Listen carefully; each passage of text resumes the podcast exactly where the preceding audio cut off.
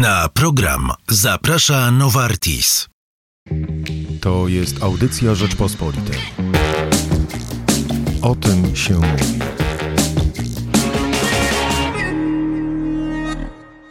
Dzień dobry. Zuzanna Dąbrowska. Dzisiaj będę rozmawiać o bardzo ważnym temacie medycznym e, z gościem naszego podcastu, e, profesor doktor nauk medycznych Adam Witkowski, Narodowy Instytut Kardiologii. Dzień dobry, panie profesorze. Dzień dobry, pani redaktor, dzień dobry państwu.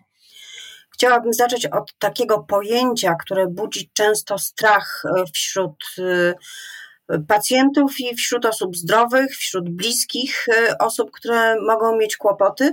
E, to jest taki termin zdarzenie sercowo-naczyniowe i to jest ogólna definicja czegoś, co dotyczy, no, chyba można powiedzieć, większości polskiego społeczeństwa. Tak, to jest ogólne pojęcie, które opisuje czy zawiera w sobie takie wydarzenia jak zgon, spowodowany nagłym zatrzymaniem krążenia, jak zawał serca, jak udar mózgu, jak konieczność jakiejś operacji czy zabiegu naprawczego na tętnicach wieńcowych lub tętnicach obwodowych. Także to na ogół jest w ten sposób rozumiane.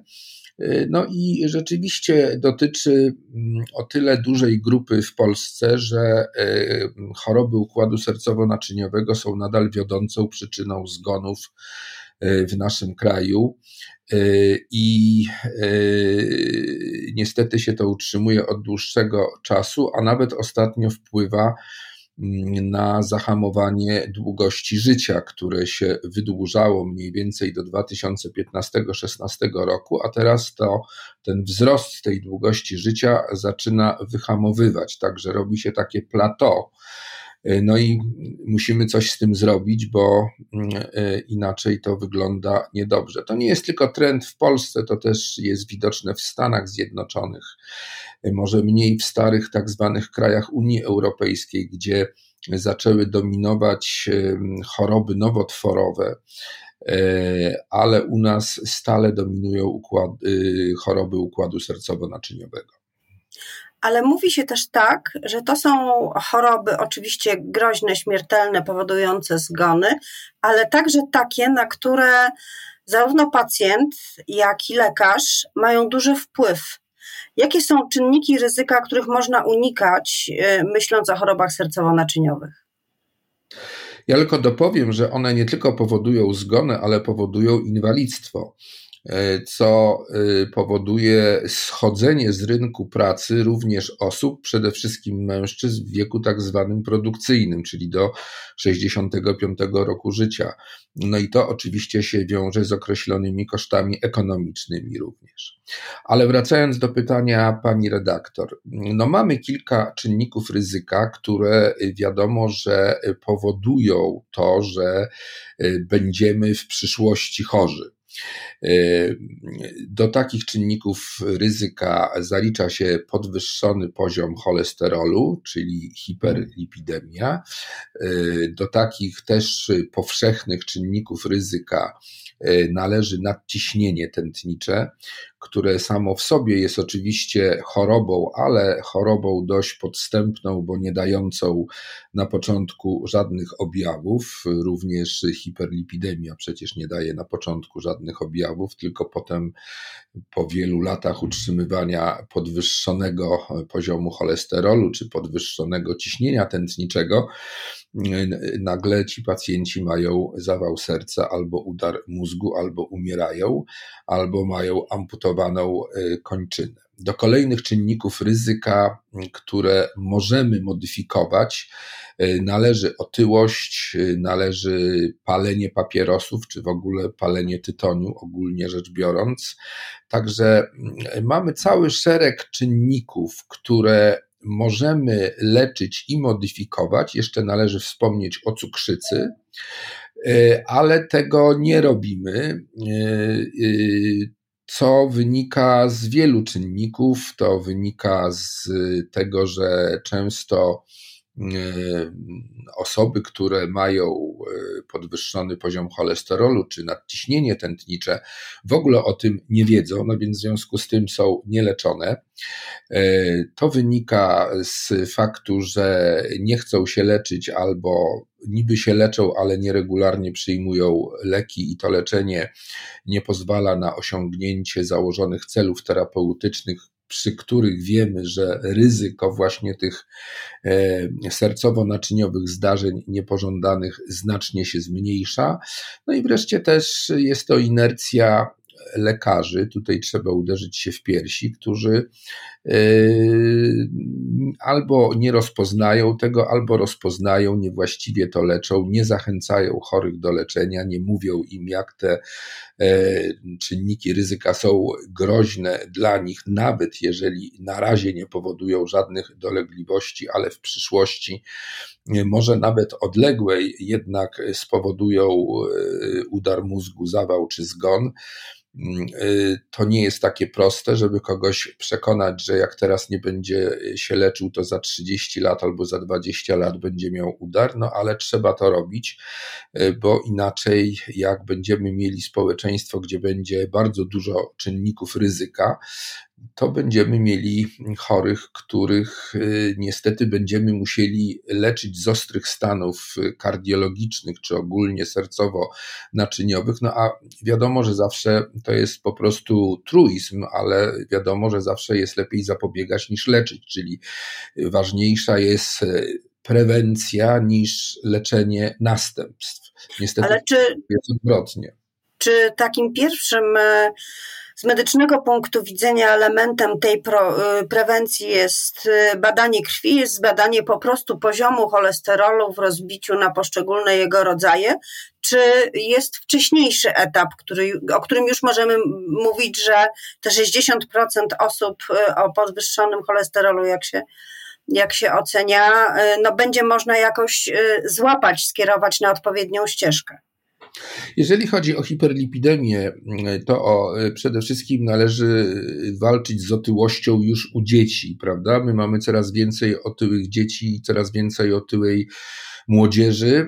E, co więcej, spada aktywność ruchowa to wiemy z badań epidemiologicznych. No więc, jeżeli będziemy mieli otyłe dzieci mało się ruszające, to na pewno będziemy mieli chorych dorosłych z hiperlipidemią, nadciśnieniem tętniczym, y, cukrzycą, a potem z konsekwencjami tych wszystkich rzeczy.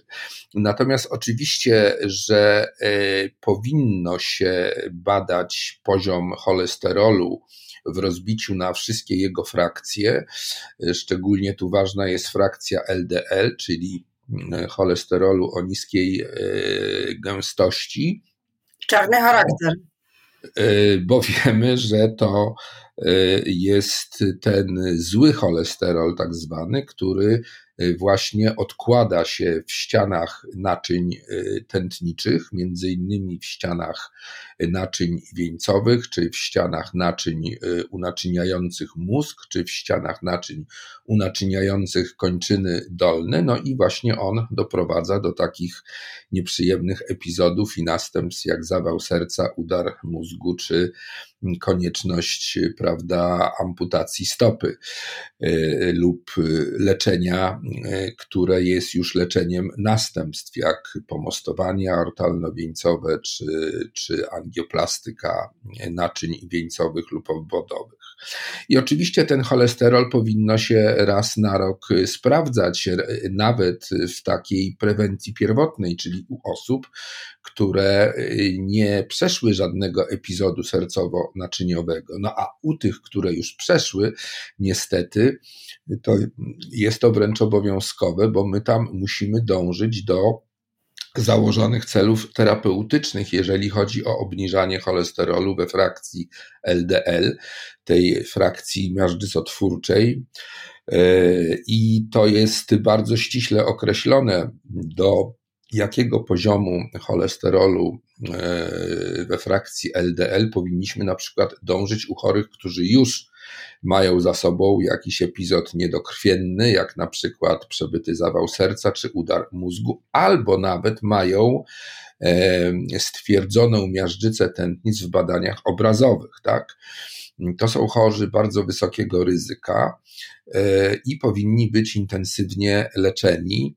Na początek e, statynami, które są podstawowym lekiem, jeżeli chodzi o e, zmniejszanie podwyższonego cholesterolu, a potem różnymi kombinacjami na początek jest to statyna z ezetimibem, no a potem są jeszcze różne nowoczesne leki, jak inhibitory białka PCSK9, które też e, mogą być stosowane. One w przeciwieństwie do statyn czy ezetimibu nie są w otwartej refundacji, niestety, e, ale są w programie ministerialnym i jeżeli chory nie osiąga obniżenia cholesterolu w, przy leczeniu takim e, dostępnym e, powszechnie, czyli statyną lub statyną z ezetymibem, to mm, e, może wejść do takiego programu i ten program jest właśnie dla chorych bardzo wysokiego ryzyka sercowo-naczyniowego, czyli w prewencji wtórnej, czyli już dla chorych, którzy coś przebyli. Tam są zdefiniowane kryteria. Według nas mm, jako kardiologów czy Polskiego Towarzystwa Kardiologicznego e, no, za ostre i będziemy dążyli do tego i dążymy, żeby je złagodzić, tak samo jak jeszcze zmniejszyć ten poziom cholesterolu we frakcji LDL, od którego można pacjenta do tego programu. No właśnie, panie profesorze, a gdyby ym, chcieć ustalić poziom, na którym y, w ogóle możemy zacząć mówić o hipercholesterolemii, czyli tym podwyższonym stężeniu y, cholesterolu LDL we krwi, to jaki to byłby poziom według y, teraz współczesnych, nowoczesnych wskazań, zaleceń kardiologicznych? Od kiedy można o tym mówić? No, to jest różnie w różnych, że tak powiem, grupach, w zależności od tego, jakie kto ma e, ryzyko, prawda? To, I to wszystko zależy od tego, jak to ryzyko ustalimy. Są specjalne skale, które pozwalają ustalić ryzyko zgonu w perspektywie dziesięcioletniej, biorąc pod uwagę kilka różnych dość prostych czynników, takich jak płeć, takich jak wiek, takich jak wartość skurczowego ciśnienia tętniczego, takich czy ktoś pali papierosy, czy nie pali, i wreszcie jaki ma poziom cholesterolu całkowitego. I tutaj y, możemy mówić o chorych, którzy mają bardzo wysokie ryzyko zgonu w perspektywie dziesięcioletniej, które wynosi 10% lub więcej, o chorych, którzy mają y, wysokie ryzyko, y, wtedy kiedy w tej skali mają ryzyko zgonu pomiędzy 5 a 9% w perspektywie dziesięcioletniej, umiarkowane ryzyko, jeżeli mają to ryzyko zgonu w perspektywie dziesięcioletniej od 1 do 5% i niskiego ryzyka, kiedy mają to mm, e, ryzyko skalkulowane poniżej 1% w perspektywie 10 lat. I od tego są też uzależnione, prawda, różnego e, rodzaju poziomy cholesterolu. E, więc u chorych bardzo wysokiego ryzyka ten poziom cholesterolu powinien być poniżej 55 mg procent. E, e, I w zależności od dalszych, od dalszych tych poziomów ryzyka, no, powinien się odpowiednio e, zwiększać, ponieważ no, im to ryzyko jest mniejsze, tym, że tak powiem,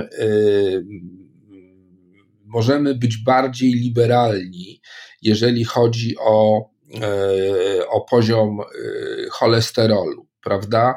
E, w związku z tym to jest wszystko uzależnione od tej skali ryzyka i od chorób również współistniejących, bo jeżeli ktoś ma cukrzycę, jeżeli ktoś ma niewydolność nerek, to tym bardziej e, to ryzyko się również zwiększa i powinno być to, że tak powiem, włączone w mm, e, jakby doprowadzanie tego cholesterolu LDL e, do odpowiedniego poziomu. U chorych, którzy mają bardzo wysokie ryzyko, on powinien być mniejszy niż 55 mg procent. U chorych, u chorych, którzy mają wysokie ryzyko, powinien być mniejszy niż 70 mg procent. U chorych, którzy mają umiarkowane ryzyko, mniejszy niż 100 mg procent i u chorych, którzy mają niskie ryzyko, mniejszy niż 116 mg procent. Y, no i w zależności od tego powinniśmy podejmować różnego rodzaju interwencje, tak, które by doprowadziły do tego założonego w zależności od skali ryzyka poziomu cholesterolu. I na przykład u, u chorych, którzy mają niskie ryzyko, na początku można spróbować, jeżeli ktoś ma podwyższony cholesterol, E, takich e, interwencji niefarmakologicznych, czyli zmiany stylu życia, e, położenie nacisku na wykonywanie e, umiarkowanych, ale regularnych wysiłków fizycznych, które wiemy, że mają zbawienny wpływ na obniżenie cholesterolu, na regulację ciśnienia tętniczego krwi, na odpowiednią dietę itd., tak itd. Tak ale na przykład u chorych, którzy mają wysokie ryzyko i mają podwyższony cholesterol LDL, czy, czy są to chorzy wysokiego, czy bardzo wysokiego ryzyka, no to wtedy e, już nie ma co y, czekać, że ten cholesterol się obniży y, przy pomocy samych takich interwencji dotyczących stylu życia i diety, tylko od razu trzeba wtedy wkroczyć z lekami i próbować obniżyć go do zalecanych poziomów. Panie profesorze, to może jest tak, że skoro na pierwszym etapie u osób y, no, stosunkowo zdrowych te zalecenia nie kończą się na lekach przyjmowanych dzięki receptom i wskazaniom lekarzy, tylko na zmianie stylu życia, także diety, to może dlatego właśnie e, hipercholesterolemia jest na tym pierwszym etapie lekceważona i tak mało osób e, leczy się dalej, bo rzeczywiście e, ten odsetek osób leczonych właściwie z podwyższonym e, cholesterolem i podwyższonym e, cholesterolem LDL jest bardzo niewielki.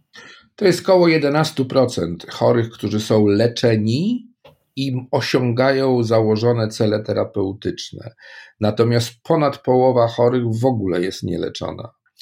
E, więc no, no pewnie tak to jest, jak pani redaktor mówi, że jak się powie komuś, że pan ma podwyższony cholesterol, ale to na razie nie wymaga żadnej interwencji farmakologicznej, stosowania żadnych leków obniżających cholesterol, tylko niech pan regularnie wykonuje wysiłki fizyczne i zmieni dietę, no to być może jest to y, y, uznawane, że a no to ja w takim razie nie jestem jakoś specjalnie chory y, i zobaczymy, co będzie dalej. Tylko właśnie tu mi się wydaje, że chodzi o to, że brak jest regularności sprawdzania poziomu tego cholesterolu. Y, I to jest pewnie i wina pacjentów, i wina lekarzy rodzinnych, i wina specjalistów, kardiologów czy innych, y, którzy powinni zajmować się też podwyższonym cholesterolem, czyli na przykład y, neurologów czy, czy, czy naczyniowców, czy nefrologów, bo to są wszystko specjalności, które się zazębiają ze sobą, bo te choroby naczyniowe dotyczą wielu obszarów y, y, ludzkiego ciała. I myślę, że brak jest konsekwencji i regularności w sprawdzaniu tego. I to jest y, nieszczęście, bo bo taki chory powinien jednak raz na pół roku, czy raz na rok nawet pokazać, jeżeli nie, nie jest chorym podwyższonego ryzyka, tylko niskiego ryzyka i ma podwyższony cholesterol we frakcji LDL, ale nie jakoś bardzo, no to powinien jednak się pojawić raz na pół roku, czy nawet raz na rok w gabinecie, czy lekarza POZ-u czy lekarza specjalisty i y, mieć zweryfikowany cholesterol, a także y, y, jakby dowiedzieć się należy, co on robił w tym celu, jeżeli w ogóle coś robił, żeby ten cholesterol obniżyć.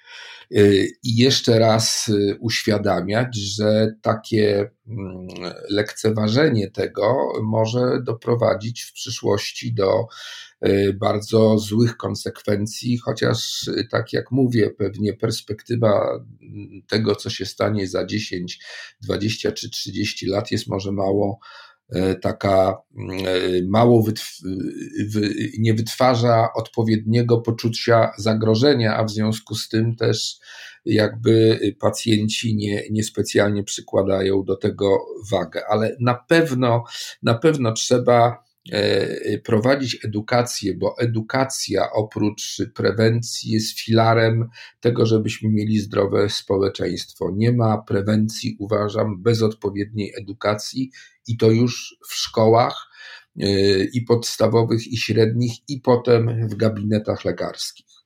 No tym bardziej, że w, w początkowym okresie trudno o objawy. To trzeba robić no, no mm, z powodu własnego nastawienia na zdrowie, a nie z powodu tego, że o co łatwiej przy chorobach, nie wiem, reumatycznych na przykład, e, wychwycić, że coś boli, że coś jest niedobrze, e, bo ból jest takim sygnałem. Tutaj go nie ma w Też po zawale na przykład my wiemy z dużych badań epidemiologicznych, że w Polsce dopóki nie było programu KOS-Zawał, czyli tej koordynowanej opieki nad pacjentem po przebytym zawale serca, to cele terapeutyczne w zakresie tych kilku czynników ryzyka, jak ciśnienie tętnicze, hiperlipidemia, otyłość, palenie papierosów i cukrzyca, to osiągało zaledwie od 2 do 3% pacjentów, czyli to jest po prostu nic.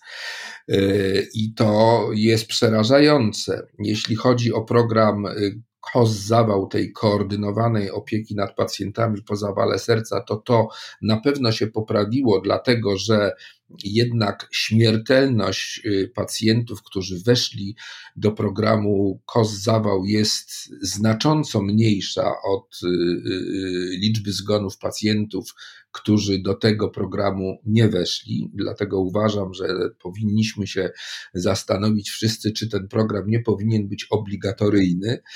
E, no a z drugiej strony też e, mamy program nowoczesnego leczenia hiperlipidemii ministerialny, o którym już wspomniałem, gdzie Polskie Towarzystwo Kardiologiczne też e, o to bardzo zabiegało i on jest, ale tam jest bardzo mało chorych.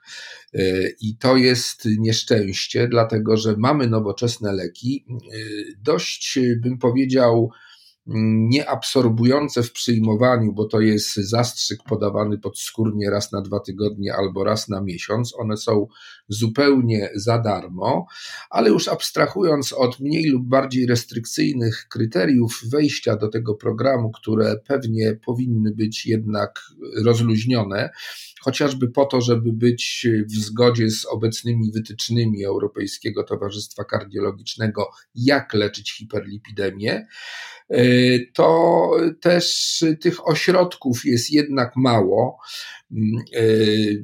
E, NFZ miał rozpisać kolejne konkursy, bo w całej Polsce jest tylko 29 ośrodków, które uczestniczą w programie leczenia hiperlipidemii rodzinnej. To jest jakby oddzielny temat, tak? To są chorzy, którzy mają genetycznie uwarunkowaną hiperlipidemię i zawały serca w 40 roku życia.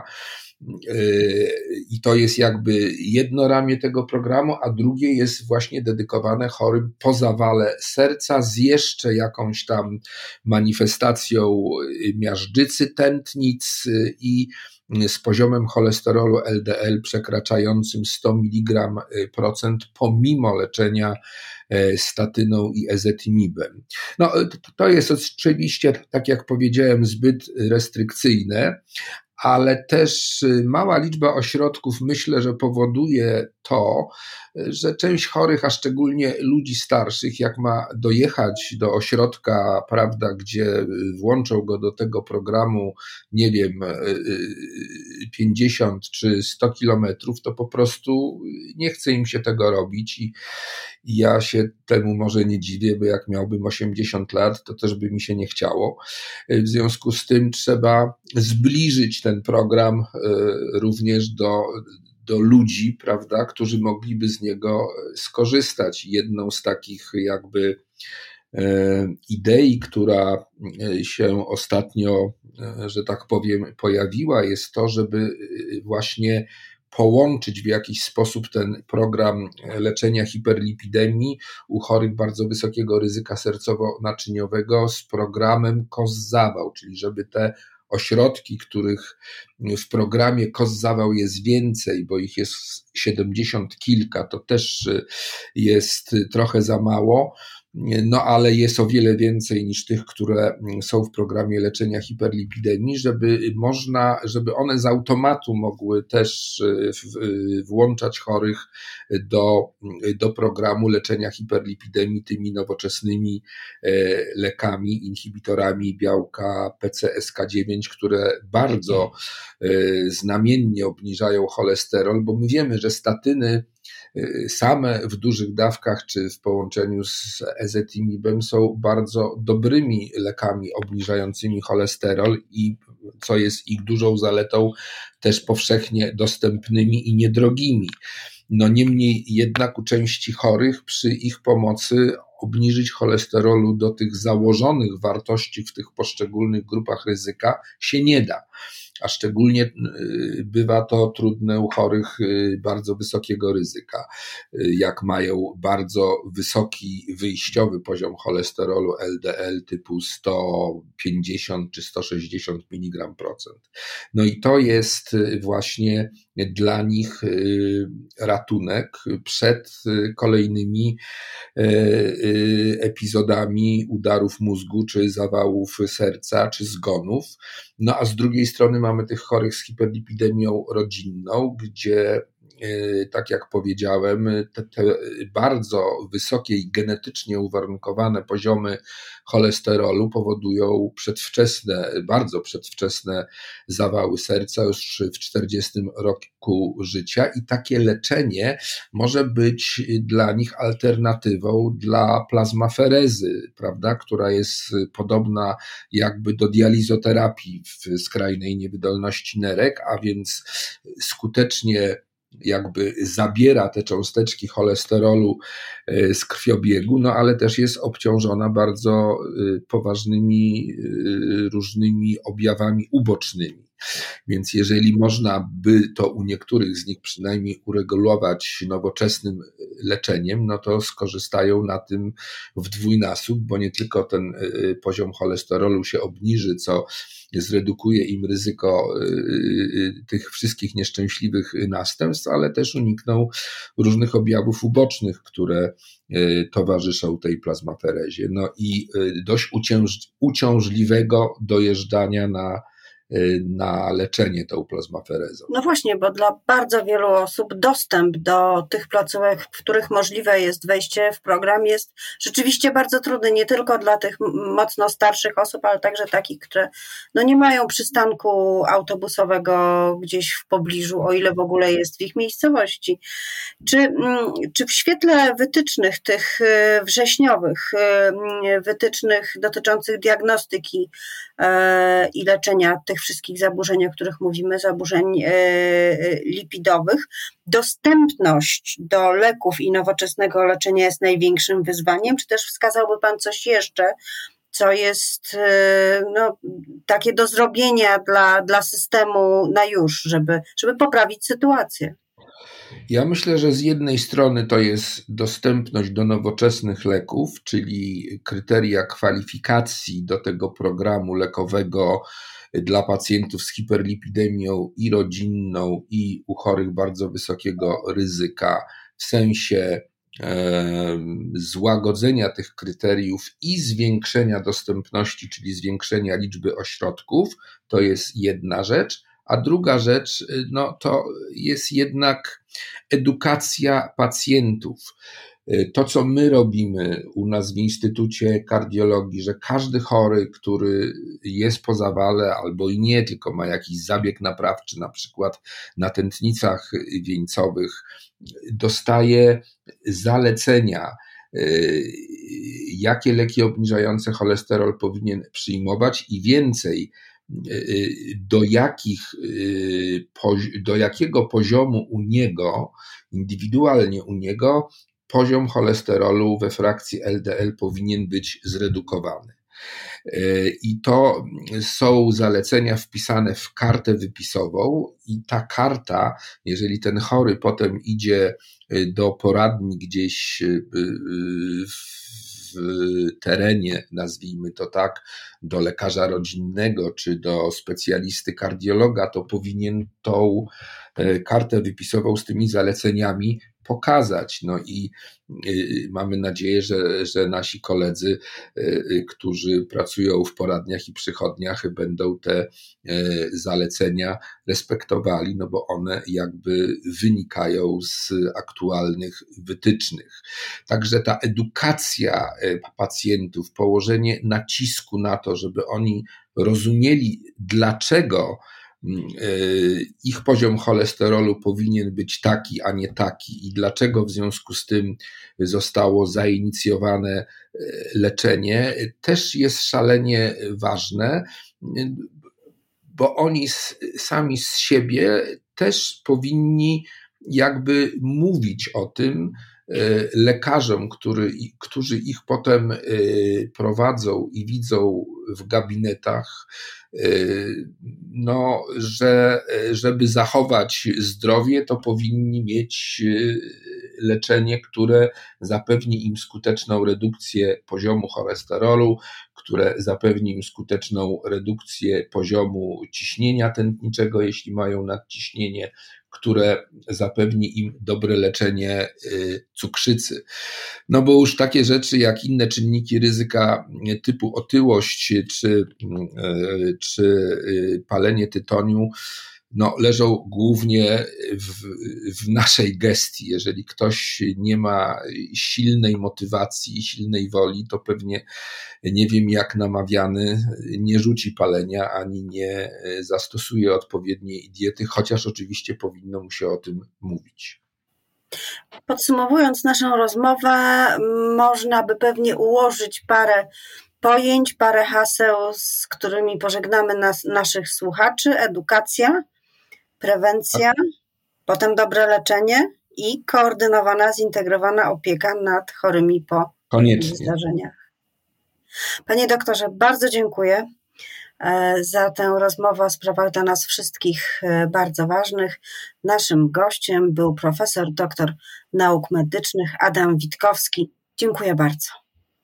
Ja bardzo dziękuję pani redaktor i dziękuję państwu. Do widzenia. Na program zaprosił Novartis. Słuchaj więcej na stronie podcasty.rp.pl. Szukaj Rzeczpospolita Audycje w serwisach streamingowych.